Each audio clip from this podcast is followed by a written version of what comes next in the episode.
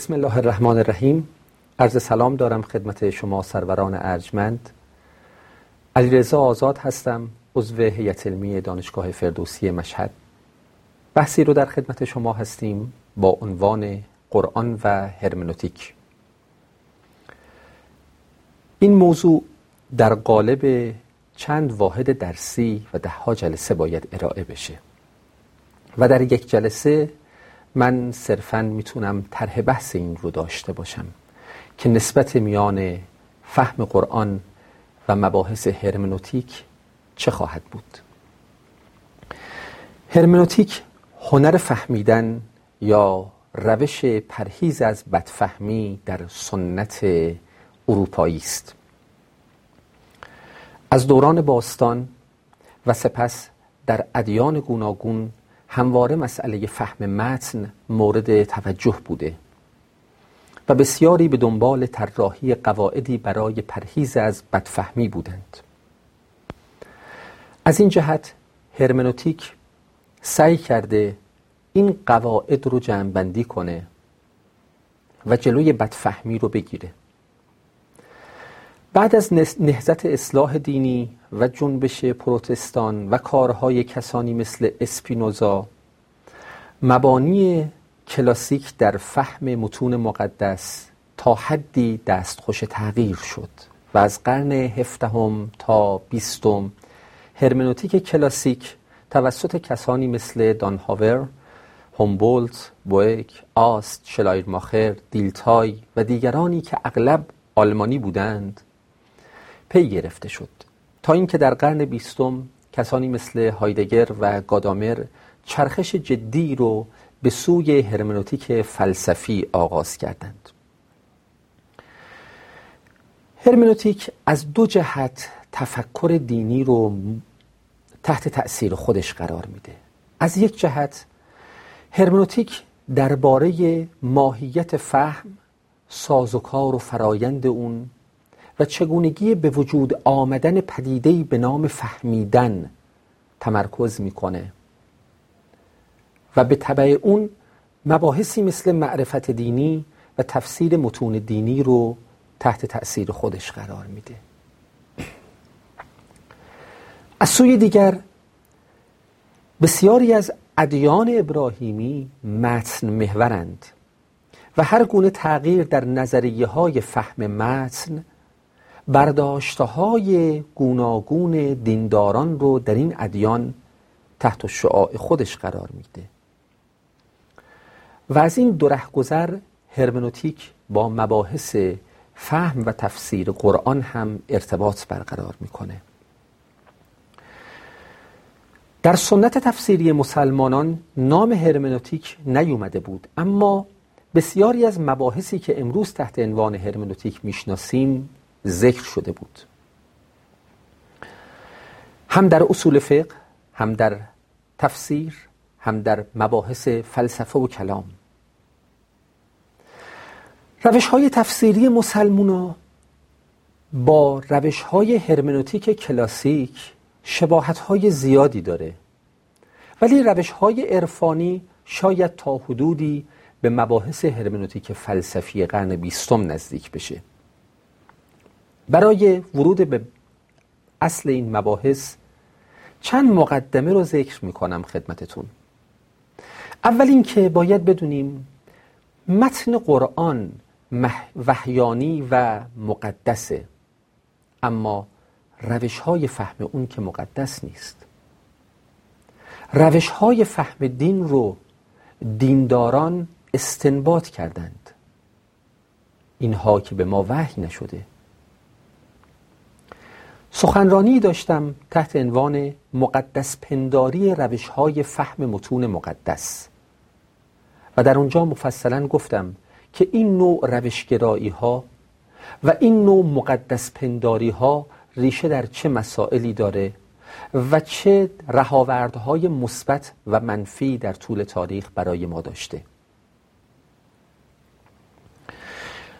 مقدمه دوم این که بدونیم ادیان متن محور به طبع متن محوریشون باید مورد توجه متفاوتی قرار بگیرند چرا که منازعات دینی و اختلافهای اعتقادی در این ادیان و یا کارکردهای متفاوت فردی و اجتماعی که از این ادیان می‌بینیم ریشه در تفاوت تفسیرهایی است که از این متون میره.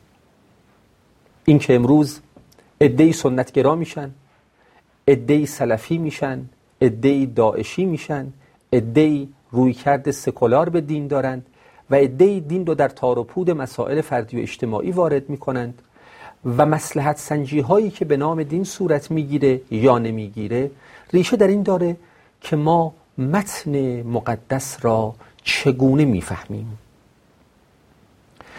تفاوت تفسیرهایی که از متن مقدس میشه هم ریشه در تفاوت مبانی فهم و روشهای استنباط و انتظاراتی است که از امر دینی داریم. و تفاوت مبانی فهم هم ریشه در تفاوت در درک ما از ماهیت فهم داره. آنچه که هرمنوتیک رو ویژه می‌کنه اینه که مقوله فهم و تفسیر متن رو موضوع یک شناسایی مستقل قرار داده. مفسران اسلامی به بسیاری از این مسائل پرداخته بودند اما نه به صورت مستقل. همانطور که بسیاری از مفسران روش های تفسیر داشتند اما کمتر به سراغ تحلیل مستقل روش ها رفته بودند. فهم متن مقدس رو پی می گرفتند و قواعدش رو بیان می کردند. اما اون رو موضوع یک علم مستقل قرار نداده بودند. ولی هرمنوتیک چنین کرده.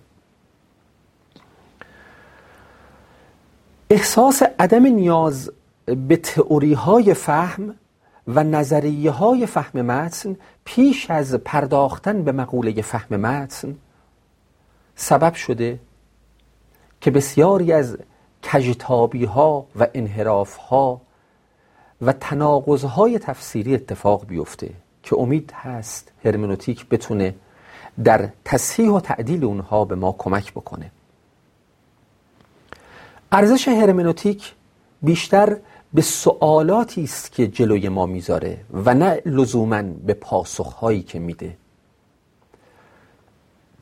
هرمنوتیک این فرصت رو برای ما فراهم می‌کنه که بتونیم از زوایای متفاوت و جدید به مسائلمون نگاه کنیم.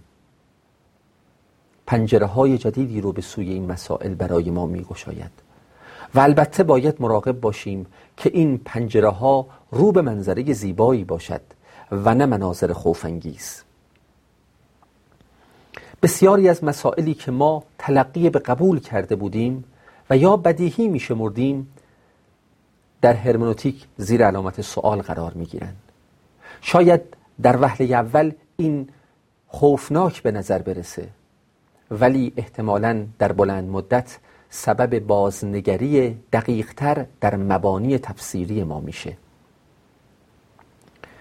من ترجیح میدم به جای اینکه نتایج روی کرده هرمنوتیکی رو بیان بکنم سوالها و پنجره هایی که هرمنوتیک به روی ما میگشاید رو بیان کنم. تا عزیزان بتونن با تلنگر ذهنی که زده میشه راه رو طی کنند و برای طی این راه در پایان عرایزم سیر مطالعاتی رو هم معرفی می‌کنم. و همچنین بعضی از نقصانها و خطرهای رویکرد هرمنوتیکی رو هم گوشزد خواهم کرد.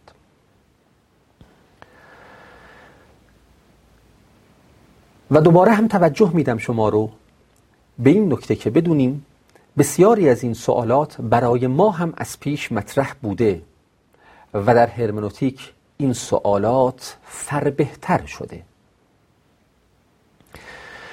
اینکه نسبت زبان قرآن با زبان عرف چیه؟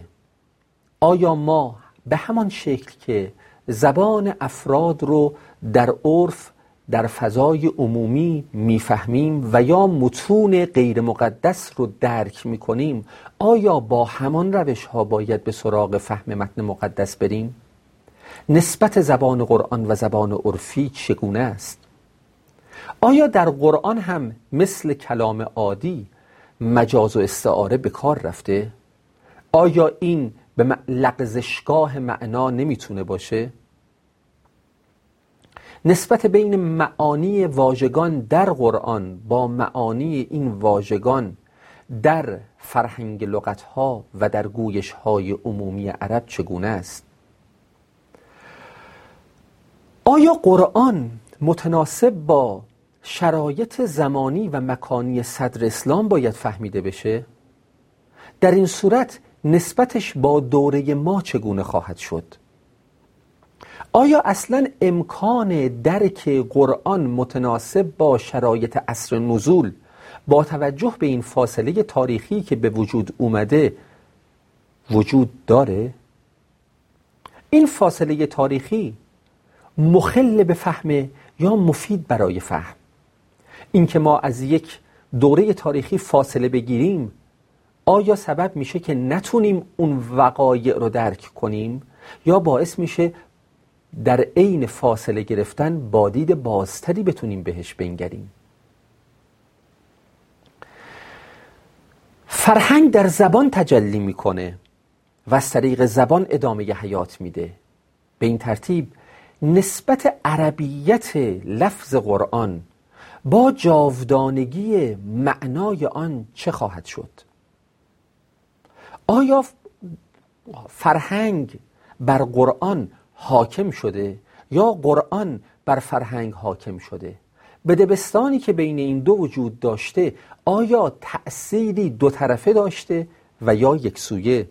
وقتی آیاتی رو که مثلا واژگان مشابهی دارند در کنار هم قرار میدیم آیا نباید به استلزامات این تفسیر به اصطلاح قرآن به قرآن پایبند باشیم؟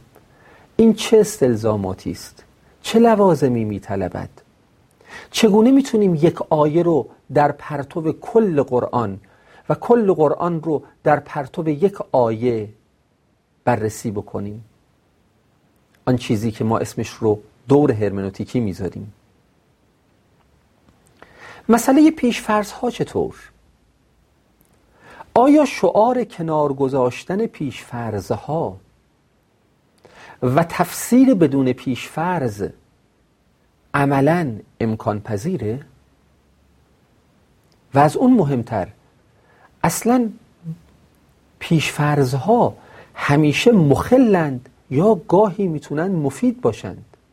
اساسا فهم بدون پیشفرض امکان تحقق پیدا می‌کنه. اون وقت جایگاه تفسیر به رأی کجاست؟ آیا تفسیر به رأی چیزی است که ما بتونیم صد درصد ازش پرهیز کنیم؟ یا نه هر تفسیری تا حدی مقولات رأی شخصی رو آگاهانه یا ناآگاهانه خداگاه یا ناخداگاه در درون خودش خواهد داشت. لزوم پرهیز از تفسیر برای پرهیز از پیشفرزهای آگاهانه است. با اون پیشفرزهای ناخداگاه چه کنیم؟ چگونه می‌تونیم اونها رو کنترل بکنیم و اطمینان حاصل بکنیم که تفسیر ما بر اساس پیشفرزها یا پیشداشتها یا پیشداوریها نبوده باشه؟ ویژگی های شخصی مفسر چه اثری در برداشت های تفسیری او داره؟ ویژگی های شخصی من خواننده این متن مقدس چطور؟ در اینجا شاید بتونیم تفکیکی رو صورت بدیم. بعضی ها دامنه بحث رو حتی تا به آنجایی بردند که صحبت از این کردند که آیا ویژگی های شخصی پیامبر در کمیت و کیفیت وحی که دریافت می کرده تغییر و تأثیری داشته؟ و سپس در تفسیری که پیامبر عرضه می کرده ائمه عرضه می کردند بعدش صحابه و تابعین عرضه کردند و سایر مفسران. آیا در این تفسیرها هم وجوه شخصی مفسران و گویندگان مؤثر بوده؟ تجربه زیسته اونها در تربیت اجتماعی و فردی و خانوادگی در ملاحظات و کاستی ها و داشته هایشان چه تأثیری در فهم آنها از امر مقدس و از متن مقدس داشته؟ در گام بعد از مرحله فهم اگر عبور کنیم و به تفسیر برسیم چطور؟ شما چیزی رو می‌بینید و چیزی را می‌گویید. همونطور که هیچ یک از ما نمی‌تونیم عینا آن چیزهایی رو که با چشممان می‌بینیم با دستمان نقاشی کنیم. به همین نسبت آنچه را که می‌فهمیم الزاما آن چیزی نیست که در تفسیر مکتوب یا شفاهی عرضه می کنیم این افت معنا رو از کجا باید برآورد کرد؟ و ویژگی های شخصی مفسران چه در مرحله فهم و چه در مرحله تصویر و ترسیم آنچه که می‌بینند و می‌فهمند در قالب یک نقاشی و یا یک متن تأثیر گذار بوده. و از اون گذشته در کاربستش چطور؟ همانطور که ممکنه من چیزی رو بگم ولی در عمل نتوانم اجرا کنم. بسیاری از مفسران هم شاید آنچه را که می‌گفتند در تطبیق با مسائل روز در اجتهادهای اصری نتوانستند شاید آنچنان که باید و شاید و شایسته است پیاده کنند. این پرت معنا کجا باید مورد بررسی قرار بگیره و از کجا باید کشف بشه؟ انواع دلالت های متن دلالت تطابقی تزمونی التزامی و نظایر این رو چگونه باید فهمید؟ نسبت حجیت معنا با حقیقت معنا چیه؟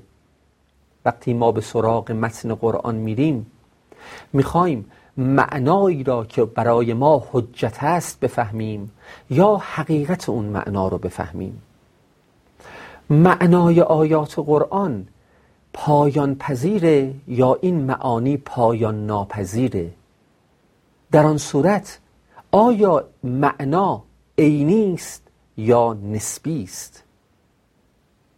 آیا همه آیات از حیث فهم پذیری در یک درجه قرار دارند؟ پایان ناپذیری فهم چگونه با عینیت معنا قابل جمعه؟ هر کسی به چه سطحی از این معنا می‌رسه؟ در ره عشق نشد کسب یقین محرم راز هر کسی بر حسب فهم مقامی دارد. در آن صورت هنگام خواندن متن مقدس ما به سراغ معنای آن متن باید بریم. یا معنایی رو که مراد گوینده آن متن و پروردگار بوده است رو باید دنبال بکنیم یا آنچه را که خود می‌فهمیم. شاید فرض بعضی ها این باشه که قطعا مراد خدا و مراد آیات یکسانه. اما بعضی ها همین فرض رو هم زیر سوال بردند. و بعضی ها در تعریف تفسیر گفتند تفسیر یعنی کشف مراد آیات و بعضی گفتند تفسیر یعنی کشف مراد خدا. اینکه این دو چقدر با هم هم پوشانی داره نیاز به بحث های مفصلی داره.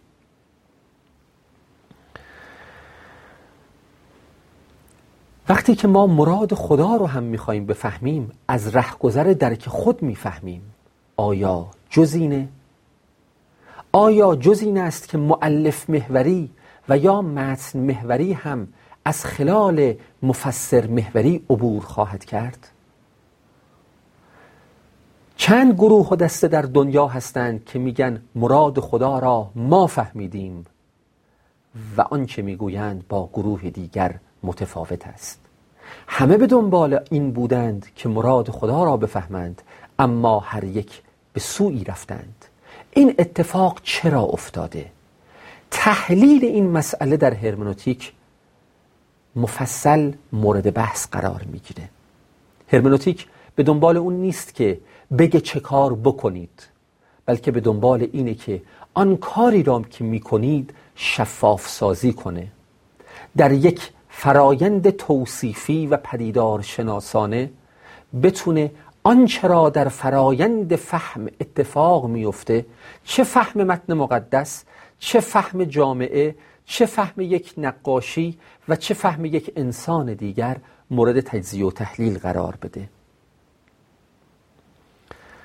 از جمله سوالات جدی که در هرمنوتیک مورد بحث قرار می‌گیره اینه که آیا ما معیاری برای تشخیص تفسیر درست از نادرست داریم؟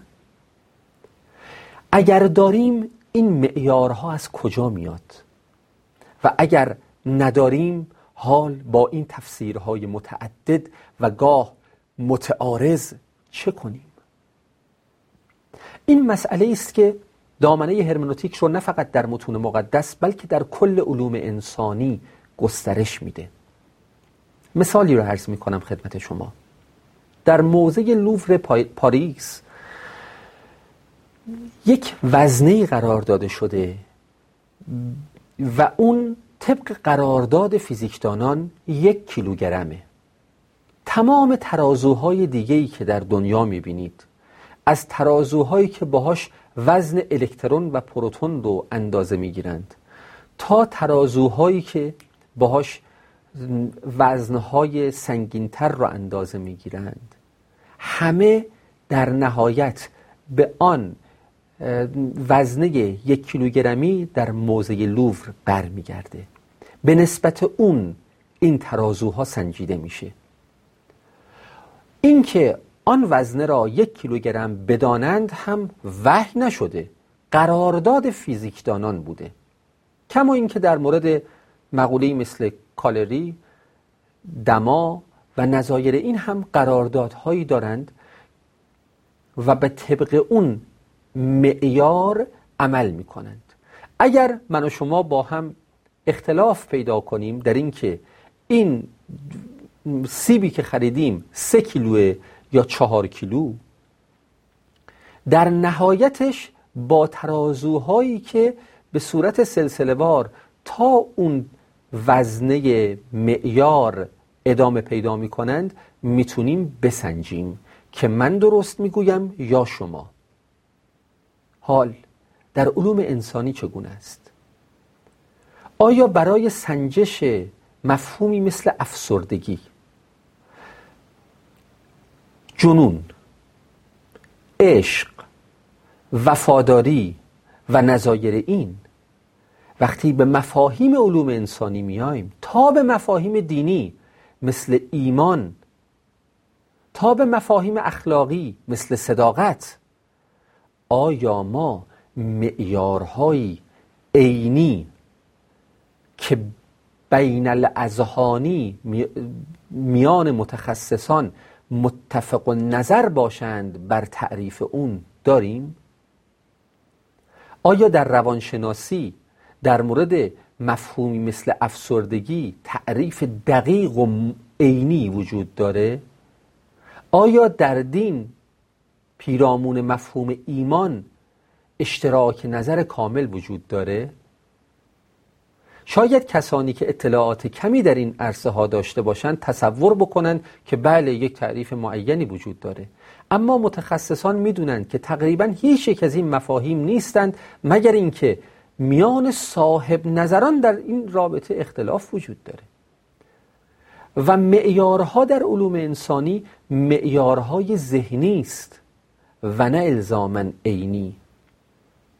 امر عینی مثل مثلا فداکاری که یک فرد می‌کنه با توجه به اون معیارهای ذهنی سنجیده میشه و همین امر رو دشوار می‌کنه. این معیارها از کجا اومده؟ وقتی ما درباره معیارهای تفسیر درست و نادرست صحبت می‌کنیم دقیقا این معیارها رو از کجا آوردیم؟ آن چیزی که هرمنوتیک روش دست می‌ذاره اینه که این معیارها هم ساخته مفسرانه.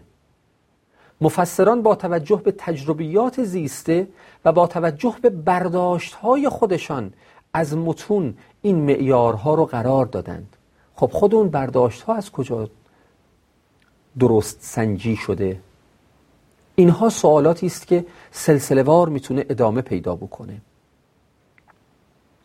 به عبارتی در غیر علوم انسانی در بعضی از مسائل مربوط به علوم پایه به خصوص برخی بر ساحل نشستند و برخی در روی کوههای یخ و تخته های شناور در میان دریا و می‌تونند بگن چه کسی به ساحل نزدیکتر یا دورتره. اما تصویری که هرمنوتیک ترسیم می‌کنه از مباحث در علوم انسانی اینه که انگار با یک دریایی مواجهیم که دهها و صدها و هزارها تخت پاره روش هست و بر هر کدومش انسانی سواره و کران تا به کران هم دریاست و هیچ ساحلی دیده نمیشه. این که چه کسی نزدیکتر به حقیقت هست؟ باید تبدیل بشه به این سوال که نظر چه کسی به نظر چه کسی نزدیکتر هست. مفاهیمی مثل فاصله و سرعت در اونجا به نسبت افراد دیگر سنجیده می شوند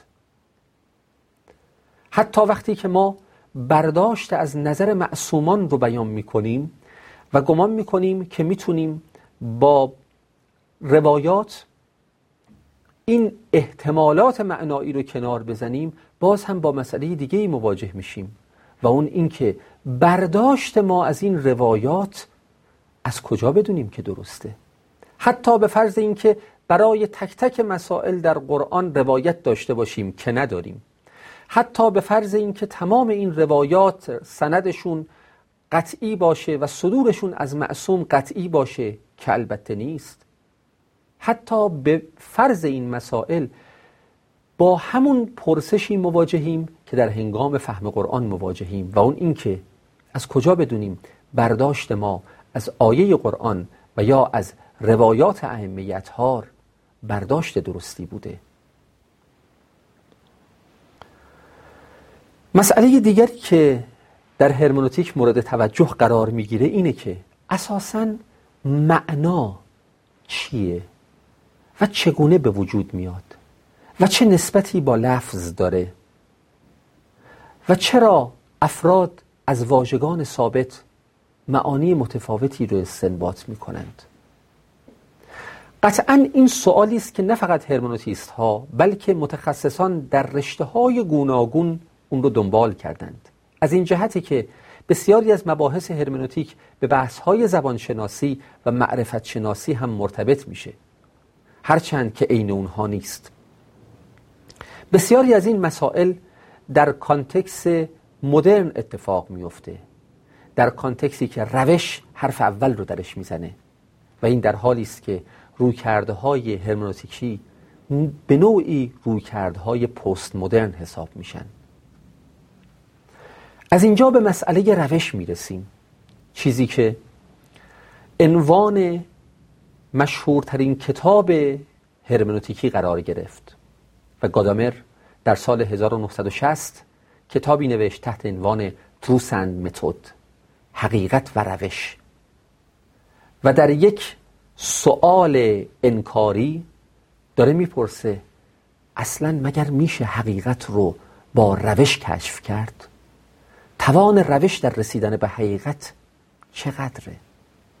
این به معنای انکار روش نیست بلکه به معنای نقد روشگرایی و کاستن از ادعای اون در رسیدن به حقیقته روش بنیان اندیشه ارسطویی است. روش بنیان منطق ارسطویی است و منطق ارسطویی بنیان بسیاری از علوم اسلامی و نقد روش طبیعتا یک نقد بنیادین بر بسیاری از بنیانهایی است که علوم اسلامی نمیگم اسلام نمیگم قرآن مدلهایی از علوم اسلامی برش استواره.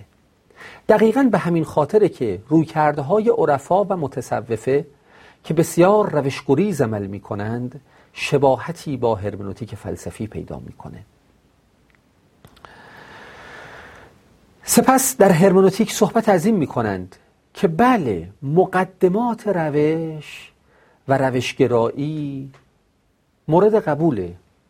ما سیاق رو باید بشناسیم معنای لغوی رو باید بشناسیم قواعد ادبی رو باید بشناسیم قرائن پیوسته و ناپیوسته متنی رو باید بشناسیم تا بتونیم آیه رو بفهمیم. اما اینها همه مقدمات فهمه. خود مقوله فهم که در جمع بین اینها اتفاق میفته آیا روشمنده؟ به عبارتی این سوال جدی پیش میاد که روش برای فراهم کردن مقدمات فهمه یا برای فراهم کردن خود فهم؟ اصلا ماهیت فهم چگونه است؟ ماهیتی رخدادی دارد یا روشمند؟ وقتی کسی زیر تیغ جراحی است جراح به صورت روشمندی سعی می‌کنه تا مشکل اون رو برطرف بکنه. آسیبی ممکنه به بدن برسه اما کاملا کنترل شده و روشمند. وقتی کسی تصادف می‌کنه چطور؟ اگر شما همیشه با سرعت مطمئنه حرکت کنید هیچگاه تصادف نمی کنید شما به کسی نزنید یکی دیگه به شما می‌زنه. آیا لحظه تصادف کسی دلش می‌خواست تصادف بشه؟ آیا می‌تونه به صورت روشمند کنترل بکنه مسئله رو؟ هم آره هم نه. یک بخشیش با احتیاط ما با تدابیر ایمنی و نظایر این قابل کنترله. ولی یک بخشیش انگار در کنترل ما نیست. از منظر هرمنوتیک فلسفی فهمیدن چنینه. یک بخشیش به صورت روشمند قابل کنترله. اما یک بخشی از فهم حقیقت در اختیار و کنترل ما نیست. مخصوصا این مسئله در زمانی که ما می‌خواهیم در حوزه هنر، دین، اخلاق، تاریخ و نظایر اون نظر بدیم و حکمی بدیم خودش رو نشون میده. دو به علاوه دو مساوی چاره. چه شما ریاضیات رو دوست داشته باشید چه نه. اما فلان تصویر نقاشی یا فلان فیلم سینمایی زیبا هست یا نیست کاملا بستگی به بیننده داره. انتظارات او پیش دانسته های او تربیت فردی و اجتماعی او و بسیاری از مسائل دیگر. اینجاست که حکم دادن در مورد امر اخلاقی و دینی و هنری بسیار متفاوت میشه و هرمنوتیک دقیقا به این تفاوت انگشت می‌ذاره. آنگاه وقتی ما می‌خواهیم فهمی فقهی اعتقادی و یا اخلاقی از آیات قرآن داشته باشیم چطور؟ آیا یک تفسیر مشخص و معین داریم؟ یا با انواع از تفسیرها و با شمارگان فراوانی از تفسیرهای درست مواجهیم؟ سبیل و سرات هر دو به معنای راه است. سرات در قرآن جمع بسته نشده. اهدنا السرات المستقیم. اما سبیل جمع بسته شده. و انسانها به سوی سبل السلام در حرکتند. این راه ها چیست و آن راه واحد چیست؟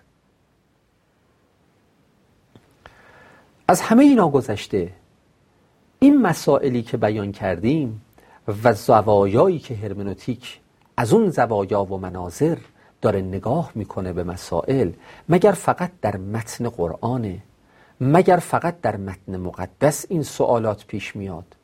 در بسیاری از متون دیگر هم این گونه است.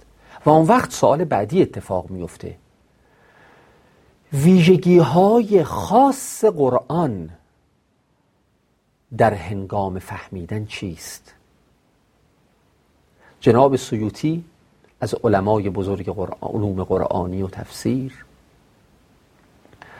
علم الموحبه رو به عنوان یکی از نیازها و پایه های اصلی آنچه که یک مفسر باید بداند مطرح می کند یعنی بعد از فراهم آوردن تمام مقدمات علمی یک لطف الهی و یک اعطای فهمی باید صورت بگیرد. به قول حافظ به سعی خود نتوان برد ره به گوهر مقصود. محال بود که این کار بی حواله براید در این صورت نسبت ایمان و قرآن کجاست؟ کتابی است تحت عنوان قتل القرآن. و سرگذشت کسانی رو گفته که با شنیدن آیاتی از قرآن جان به جان آفرین تسلیم کردند. این چگونه فهمی است که چنین اثری دارد؟ و تفاوتش با آن فهمهای مبتنی بر مقدمات کلاسیک علمی چیست؟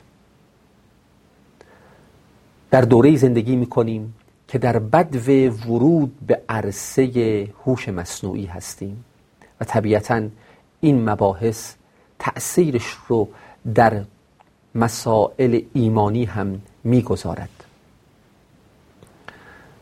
سخنرانی داشتم تحت عنوان هوش مصنوعی و آینده معنویت.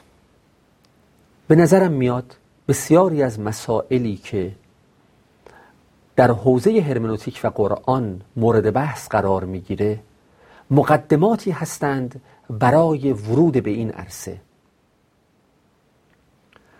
در فضای تمدنی غرب با دو سنت تفسیری متفاوت مواجهیم. سنت فلسفه های تحلیلی و پوزیتیویستی و سنت فلسفه های continental، قاره‌ای و هرمنوتیک. به نظر میاد نوع رویکرد هرمنوتیکی به قرآن در کنار نوع رویکرد تحلیلی به قرآن باید در کنار هم تکمیل کنند همدیگر رو و جمع بشوند تا آماده ورود به دوره هوش مصنوعی و آموزه های دینی بشیم.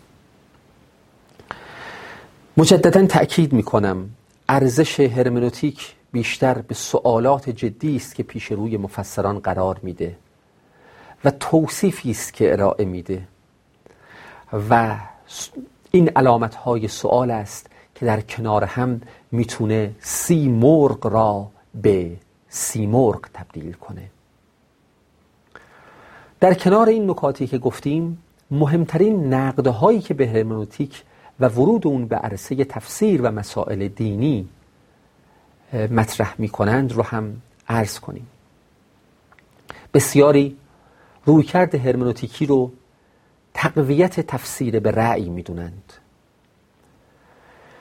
برخی نتیجه هرمنوتیک رو نسبی گرایی می‌دونند و یا تکسر گرایی و پلورالیزم دینی.